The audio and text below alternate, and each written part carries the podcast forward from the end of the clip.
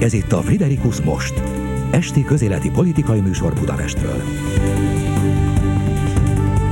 Friderikus Sándor következik. Jó estét kívánok! Umberto Eco-t az egyszerűség kedvéért íróként szokták emlegetni, valójában beskatujázhatatlan polihisztor. Amikor arról faggaták egyszer, mi a titka annak, hogy annyiféle dologgal tud egyszerre foglalkozni, filozófiától képregényig, azt felelte, hogy az ember legértékesebb percei az üres járatok. Ő például gondolkodni a mellékhelységben szokott, konferenciákon inkább alszik. A legjobb gondolatai pedig állítólag akkor támadnak, ha szórakozottan átlapoz egy újságot, vagy zögykölődik a vonaton, netán borotválkozik, esetleg éppen a cipőjét húzza. Filozófiai kérdéseken a repülőtéren töpreng, amikor éppen késik a gép. A múlt hétvégén Budapesten a könyvfesztivál díszvendégeként kevés ilyen értékes perc jutott neki, de abból, ami jutott, ránk is szánt, nem is keveset, ugyanis külön interjút adott műsorunk számára. A beszélgetést a múlt szombaton a Four Seasons Hotelben rögzítettük. Azt hallom, hogy Eszterházi Péter kutyáját Umbertónak hívják? Igen, legutóbb szereztem erről tudomást, amikor Milánóban találkoztunk, hogy Péter Umbertónak hívja a kutyáját. Nekem pedig az a tervem, hogy ha lesz kutyám, nem Eszterházinak fogom nevezni, mert úgy túl hosszú, amikor például azt mondom neki, hogy üljé, gyilkol Eszterházi. Talán mégis inkább Péternek nevezném el a kutyámat. Na jó, komolyra fordítva. Ön, aki tulajdonképpen könyve alapján ezt mondhatom, szabadon kúszál a történelemben, mert nem csak fantasztikus ismeretekkel rendelkezik róla, hanem elevenné, szinte kortárs élményé is tudja tenni olvasói számára.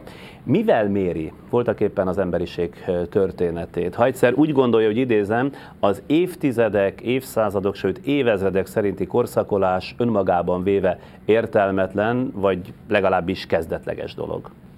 Hát arra nem emlékszem pontosan, hogy milyen összefüggésben is írhattam ezt a dolgot, hiszen itt, ha jól meggondoljuk, egy közhelyről van szó. Bizonyára csak azt szerettem volna mondani ezzel kapcsolatban, hogy senki nem gondolhatja, hogy a 19. század 1899. december 31-én ér véget, és másnap már elkezdődött a következő század. Tudjuk, hogy egy angol történész a 20. századról úgy beszélt, mint egy rövid évszázad évszázadról, amelyik az első világháborúval kezdődött, 45-ben a második világháborúval ért véget. De azt hiszem, ez nem komoly probléma. Az iskolában viszont ott tényleg meg kell tanulni, méghozzá pontosan a dátumokat. Igen. A nagy időtávlatokkal azonban, minthogyha le is fegyverezni azokat, akik hisznek abban, hogy a saját, mondjuk úgy rövidre szabott életükben eh, tehetnek-e valamit a pusztító tendenciák ellen. A Balkán problémáit például például a római birodalom összeomlására vezeti vissza, a mai nyugati nacionalizmusokat az imperializmus időszakára, közép-kelet-európánál meg a nagyon távoli jövőbe vész az időpont, írja, amikor fel tudja dolgozni majd közép-kelet-európa a szovjet birodalom összeomlásának következményeit. Igen, valóban így látom. Ez azt jelenti, professzor úr, hogy a saját jelenünkben tehát mindig tehetetlenek vagyunk? Nem, valójában ez csak annyit jelent, hogy én azt elemeztem, mennyibe is kerül egy birodalom összeomlása. Ahogy ön is mondja, a Balkán még mindig terheket visel. Nem csak az ottomán, a török birodalom összeomlásának a következményeit, hanem még a rómaiét is. A szovjet birodalom összeomlása hatalmas pusztítást okozott, ugye? De nézze csak meg, hogy mi történik azóta. Például a hidegháború a világot végül is valamilyen fajta egyensúlyban tartotta, és ez az egyensúly lehetővé tette, hogy a terrorizmus ne tudjon elszabadulni. De ez aztán mégis bekövetkezett. Történelmi tény, hogy nagyon sokba kerülnek az összeomlások. Egy középkorral foglalkozó történész barátomnak egyszer azt mondtam, ha tudod, számíts ki, hogy mi az ára egy birodalom összeomlásának. De aztán erre exakt választ nem tudott adni, hiszen itt egy sor olyan történészre lenne szükség, akiknek együttesen több korszakról kellene rengeteg ismerettel rendelkezniük.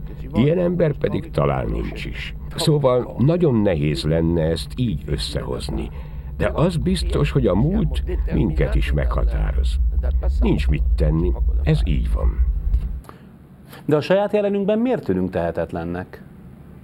Azt nem állítanám, hogy tehetetlenek vagyunk. Amit ezzel mondani akarok, az annyi, hogy összeomlott a szovjet birodalom. Rendben van, most már sok minden a helyére került. Visszatért a világba a demokrácia, ugye? Fukuyama meg is mondta. Itt véget ér a történelem. De persze jól tudjuk, a történelem nem ér véget. Új problémák merültek fel, és időről időre meg kell fejtenünk, hogy mi ezeknek az új problémáknak a gyökere. Például a terrorizmussal kapcsolatban arra kellett rájönnünk, hogy a terrorizmus ellen vívott harc nem egy klasszikus háború, ahogyan azt Clausewitz feltételezte. Ezt mindenki megértette, talán egyetlen egy ember nem volt erre képes, Bush. Ha Bush a birodalmak összeomlásáról szóló irodalmat elolvasta volna, talán sokkal könnyebb lenne az életünk.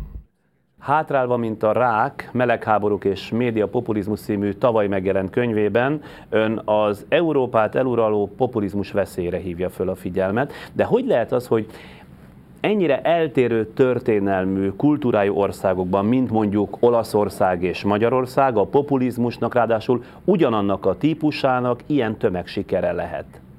Ez egyrészt annak köszönhető, hogy globalizálódik a világ, és annak, hogy itt vannak a tömegtájékoztatási eszközök. Hogy mi a populizmus, legalábbis az én meghatározásomban. Nos, egy olyan szituációról van szó, amikor egy karizmatikus személyiség közvetlenül a néphez szól, és ezt úgy teszi, hogy közben megkerüli a parlamentet. Természetesen nem az igazi néphez szól, hiszen ki tudja, hogy ki is az igazi nép. Különböző állampolgárok vannak, akiknek a véleménye természetesen különböző. Ő meg sematizálja ezt a tömeget, és ehhez szónokol. Mussolini és Hitler, az egyik a Piazza Venécián, a másik a Nürnbergi stadionban több tízezer, éppen százezernyi ember előtt beszélt. Akkor tehát azok az emberek lettek volna a nép, ugyan már. A vezéreket ájultan figyelő emberek sem a teljes olasz népességet, sem Németország egész népességét nem képviselték. De azt készséggel elismer ismerem, hogy ezek a demonstrációk amolyan mediatikus eseményé váltak a tömegtájékoztatási eszközök segítségével. A vezér pedig kiépíti magában ezt a bizonyos népképet, és már el is hiszi, hogy az őt hallgató tömeg egyenlő az egész néppel. Történetesen ilyen Berlusconi is az úr felkentjének nevezve saját magát. Persze hasonló populista vezetők bármelyik országban előfordulhatnak, hiszen a kommunikáció új struktúrái mindenütt jelen vannak.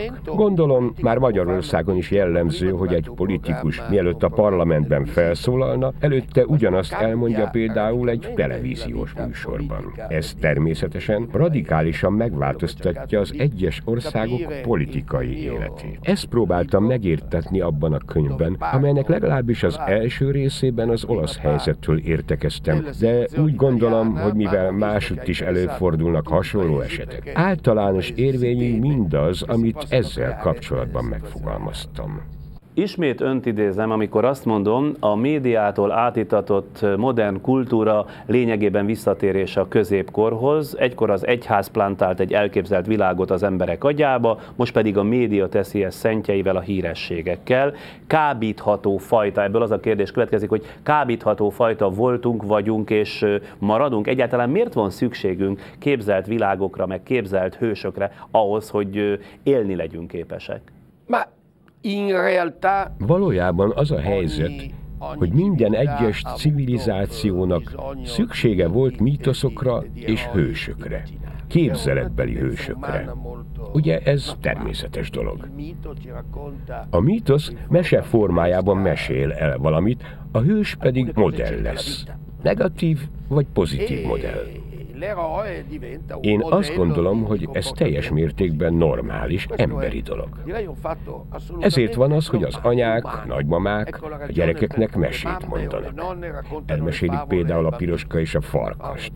Vigyázz, amikor bemégy az erdébe, ott veszély leselkedik rád, stb. Manapság már a tömegtájékoztatási eszközök lépnek a mese helyébe. A mítoszok poétikájának funkcióját pedig a tömegtájékoztatási eszközök látják el. A klasszikus mítoszok persze szép lassan alakultak ki, és mindig kollektív bölcsességet tükröztek. A különbség az, hogy a média mítosz napról napra változik, és már egészen másféleképpen találják ki. Itt van a televíziós Big Brother, nagy nézettséggel. De amint kitalálnak helyette egy másik műsort, ott már új hősökkel új mítosz keletkezik, tehát semmi nem törvényszerű. Olyan ez, mintha az emberiség politeista lenne, azaz több Istenbe hinne, és naponta váltogatná a saját Istenképét. Ez, akárhogy is, elbizonytalanodást idéz elő. Ön szerint például kell védekeznünk a média ellen? Mondjuk a média idő ellen, amely gyors és így az amnéziát segíti? Ahogy ön is védekezik ellene, hiszen, mint mondta, valahol azért maradt az egyetemen, mert az egyetem megmaradt annak a kitüntetett helynek, ahol a fiatalok a hosszú távú memóriát, a lassúságot és a történelmi kronológiát ápolják. Szóval a kérdés, hogy kell-e védekeznünk a média ellen, és ilyen formán-e? Miért te kéne? De ugyanakkor úgy gondolom, nem vagyok pessimista, aki szerint a médiatársadalom szörnyűséges dolog. Én csak azt hangoztatom, meg kell találni a helyes arányokat. Én például eléggé észszerűen próbálom használni az autómat is, anélkül, hogy az életemet a volán mellett tölteném, és közben folyton káromkodnék az autosztrádán. Ugyanígy észszerűen használom a televíziót, Megnézem az engem érdeklő néhány műsort, de nem többet, hiszen mondhatni, sok egyéb dologgal is foglalkozom.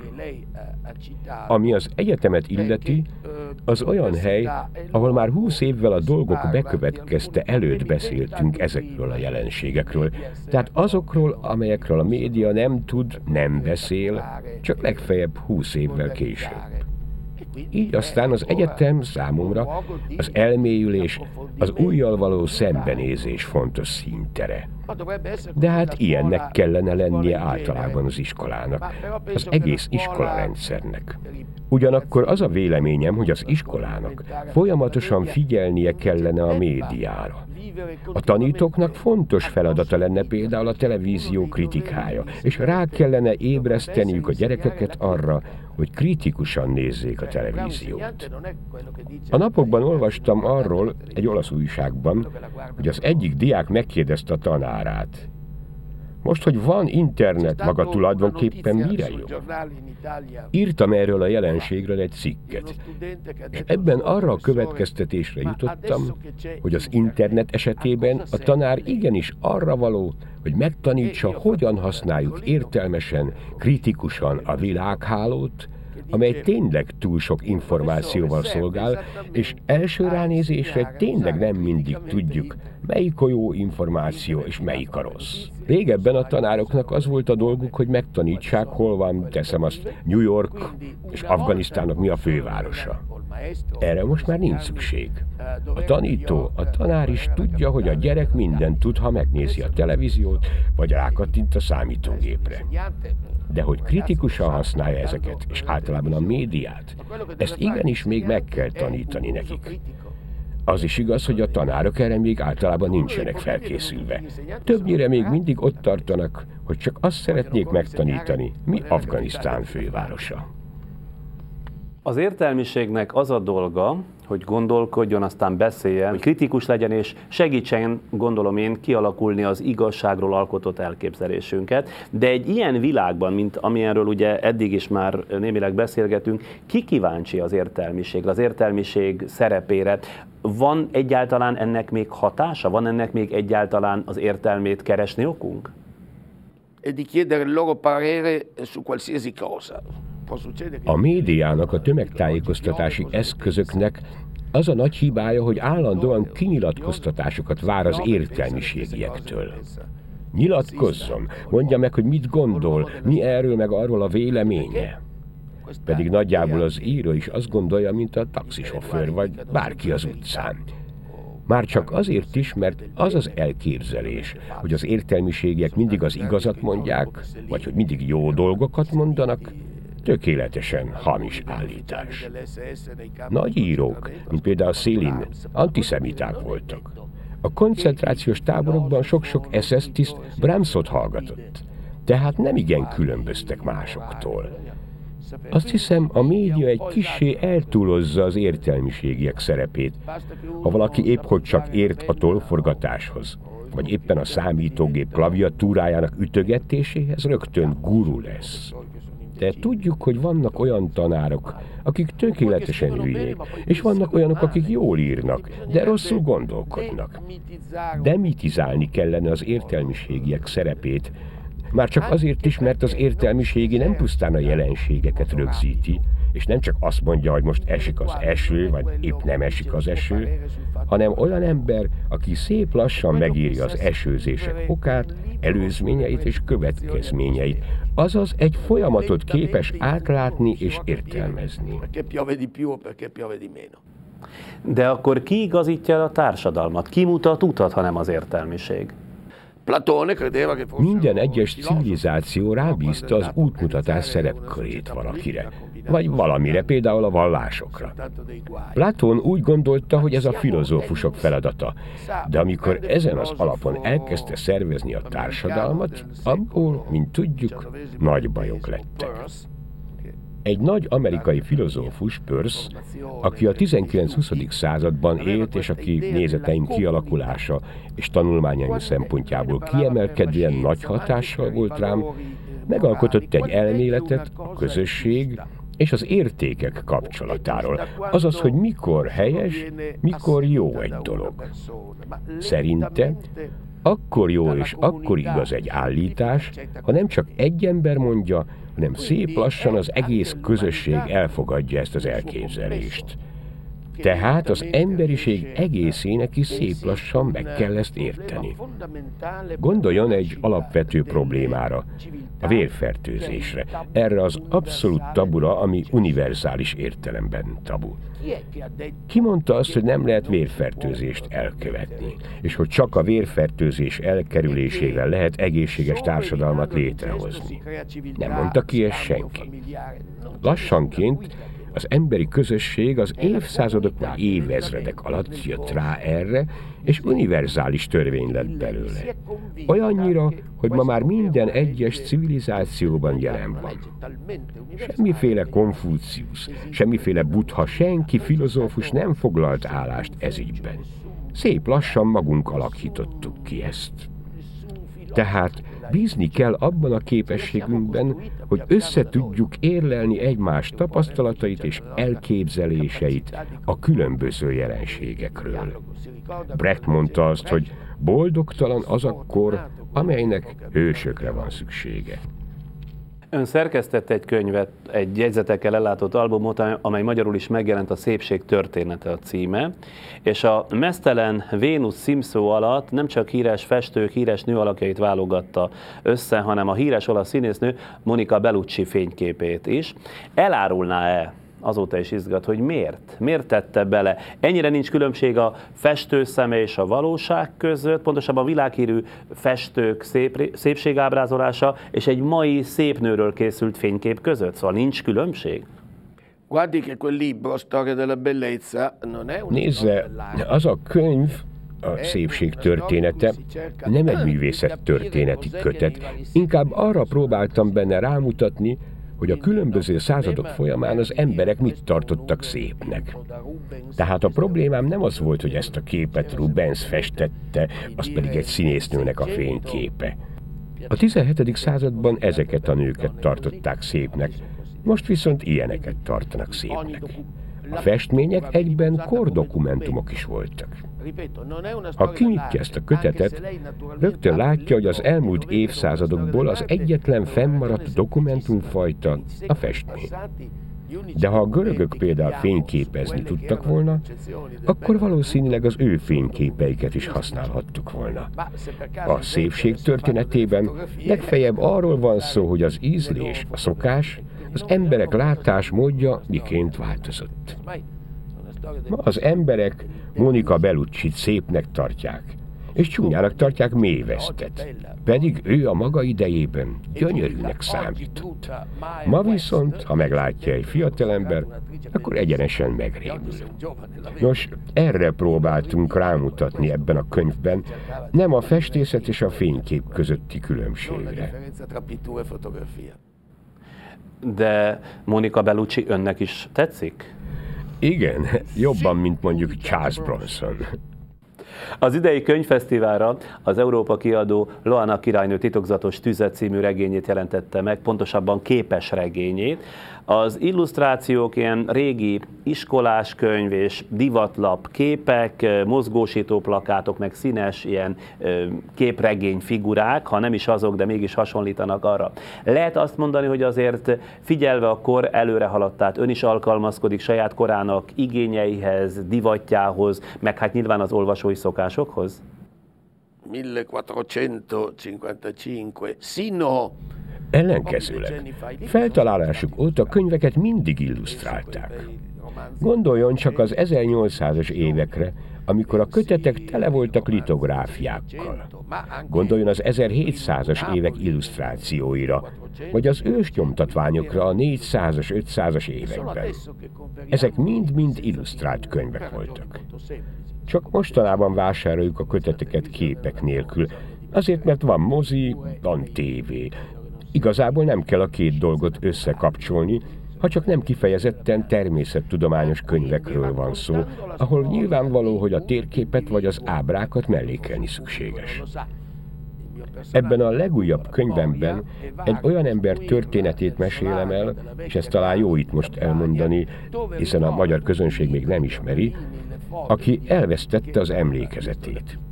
Aztán egy ódon vidéki ház padlásán megtalálja az összes régi lemezt, újságot, könyvet, amit kiskorában látott. Könyvem az egyén memóriájának rekonstruálását mutatja be, többek között képeken keresztül. Értem.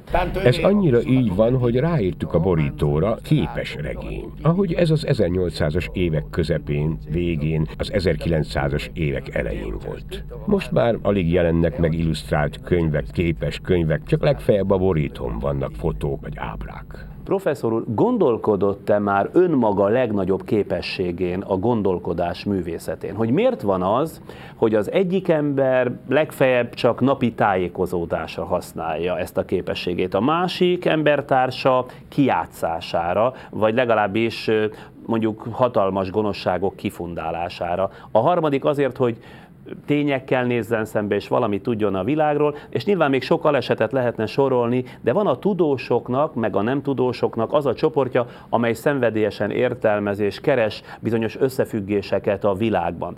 Ezeket az embereket mi hajtja? Önt mi hajtja? afelé, hogy gondolkodjon, hogy folyamatosan töprengen azon, ami körülveszi, amit lát, amit érzékel. E Nézze, ez esetben nem engem kellett volna meginterjúvolnia, hanem mondjuk Arisztotelészt, aki már megadta a választ a metafizika elején. Azt mondja, ami az embereket a tudás felé irányítja, az a csodálkozás. Tehát, hogy csodálkozunk valamin, vagyis az a képességünk, hogy csodálkozni tudunk. Ez a képesség persze nincs meg mindenkiben. Vagyis úgy gondolom, hogy ha teszem azt, bárki ránéz erre az asztalra, átlagosnak tartja, és nem csodálkozik rajta. Aztán jön egy művész, vagy egy matematikus, aki azt kérdezi, miért így állnak ezek a kis négyszögek rajta, és miért nem másképp? Nos, ez az, ami szerintem egészen különös. Az illető elkezd gondolkodni ezeken, és a végén esetleg egy új teóriát, egy új, mondjuk matematikai elméletet hoz létre.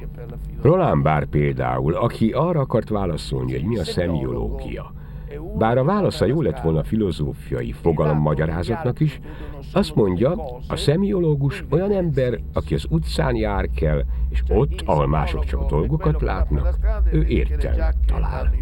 A szemiológus tehát az, aki az utcán haladva elcsodálkozik azon, hogy a férfiak balról jobbra, a nők meg jobbról balra gombolják az akót vagy a blézert, és azon is eltűnődik, hogy tulajdonképpen mit is jelent ez a különbség. Az igazi tanulás nem a válaszok elsajátítása, hanem önmagunk hozzászoktatása ahhoz, hogy csodálkozzunk. Azok az emberek, akik képesek csodálkozni, sokkal tovább jutnak. De miért van az, és itt hivatkozom például a Berkeley Egyetem immáron 18 éve tartó folyamatos vizsgálataira, ahol is tudósok folyamatosan azt nézik az emberek agyában, hogy miért van az, hogy az emberiség többsége csak mechanizmusok mentén él, és nem gondolkodik. Nincs az életében semmifajta kreativitás, gondolati kreativitás. Ott arra a következtetésre jutottak, hogy az emberiség 94%-a pusztán mechanizmusok mentén éli az életét, és semmifajta, hogy úgy mondjam, gondolati töbletet ehhez nem ad hozzá. Összesen az emberiségnek 6%-a az, amely képes valamiféle önálló konstrukciók megalkotására. Miért van ez ön szerint? Ez ugyan egy kérdés, de egyben válasz is az előző kérdésére. Vagyis a rácsodálkozás képessége, ebből származik ugye a kreativitás, nos, ez egy kisebbség jellemzője.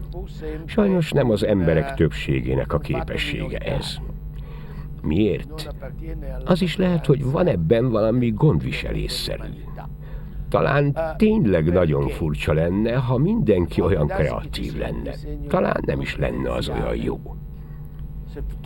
De nem csak a tudósé ez a képesség. Gondoljon például a mezőgazdaság kialakulására. Azt mondják, hogy a nők találták ki. És ez valószínűleg így is van, mert a férfiak elmentek vadászni, a nők pedig a faluban maradtak. És mit ad Isten? Csak néhány nő csodálkozott el azon, hogy ahová előzőleg magukat vagy gyümölcsmaradékot dobtak, ott fácskák keletkeztek. Az intelligenciának, a kreativitásnak egy nagyon is erőteljes jele az, hogy összefüggésbe hozzák az előző évben eldömött gyümölcsöt vagy magot az új kis fácskával. És mivel egyre többen csodálkoztak el, létrejött a mezőgazdaság. A kreativitásról nem szabad azt gondolni, hogy az csak és kizárólag az irodalmároké vagy a tudósoké. De létezik manuális kreativitás is. Gondoljon csak azokra az emberekre, akik az ujjaikkal képesek átalakítani egy tárgy formáját.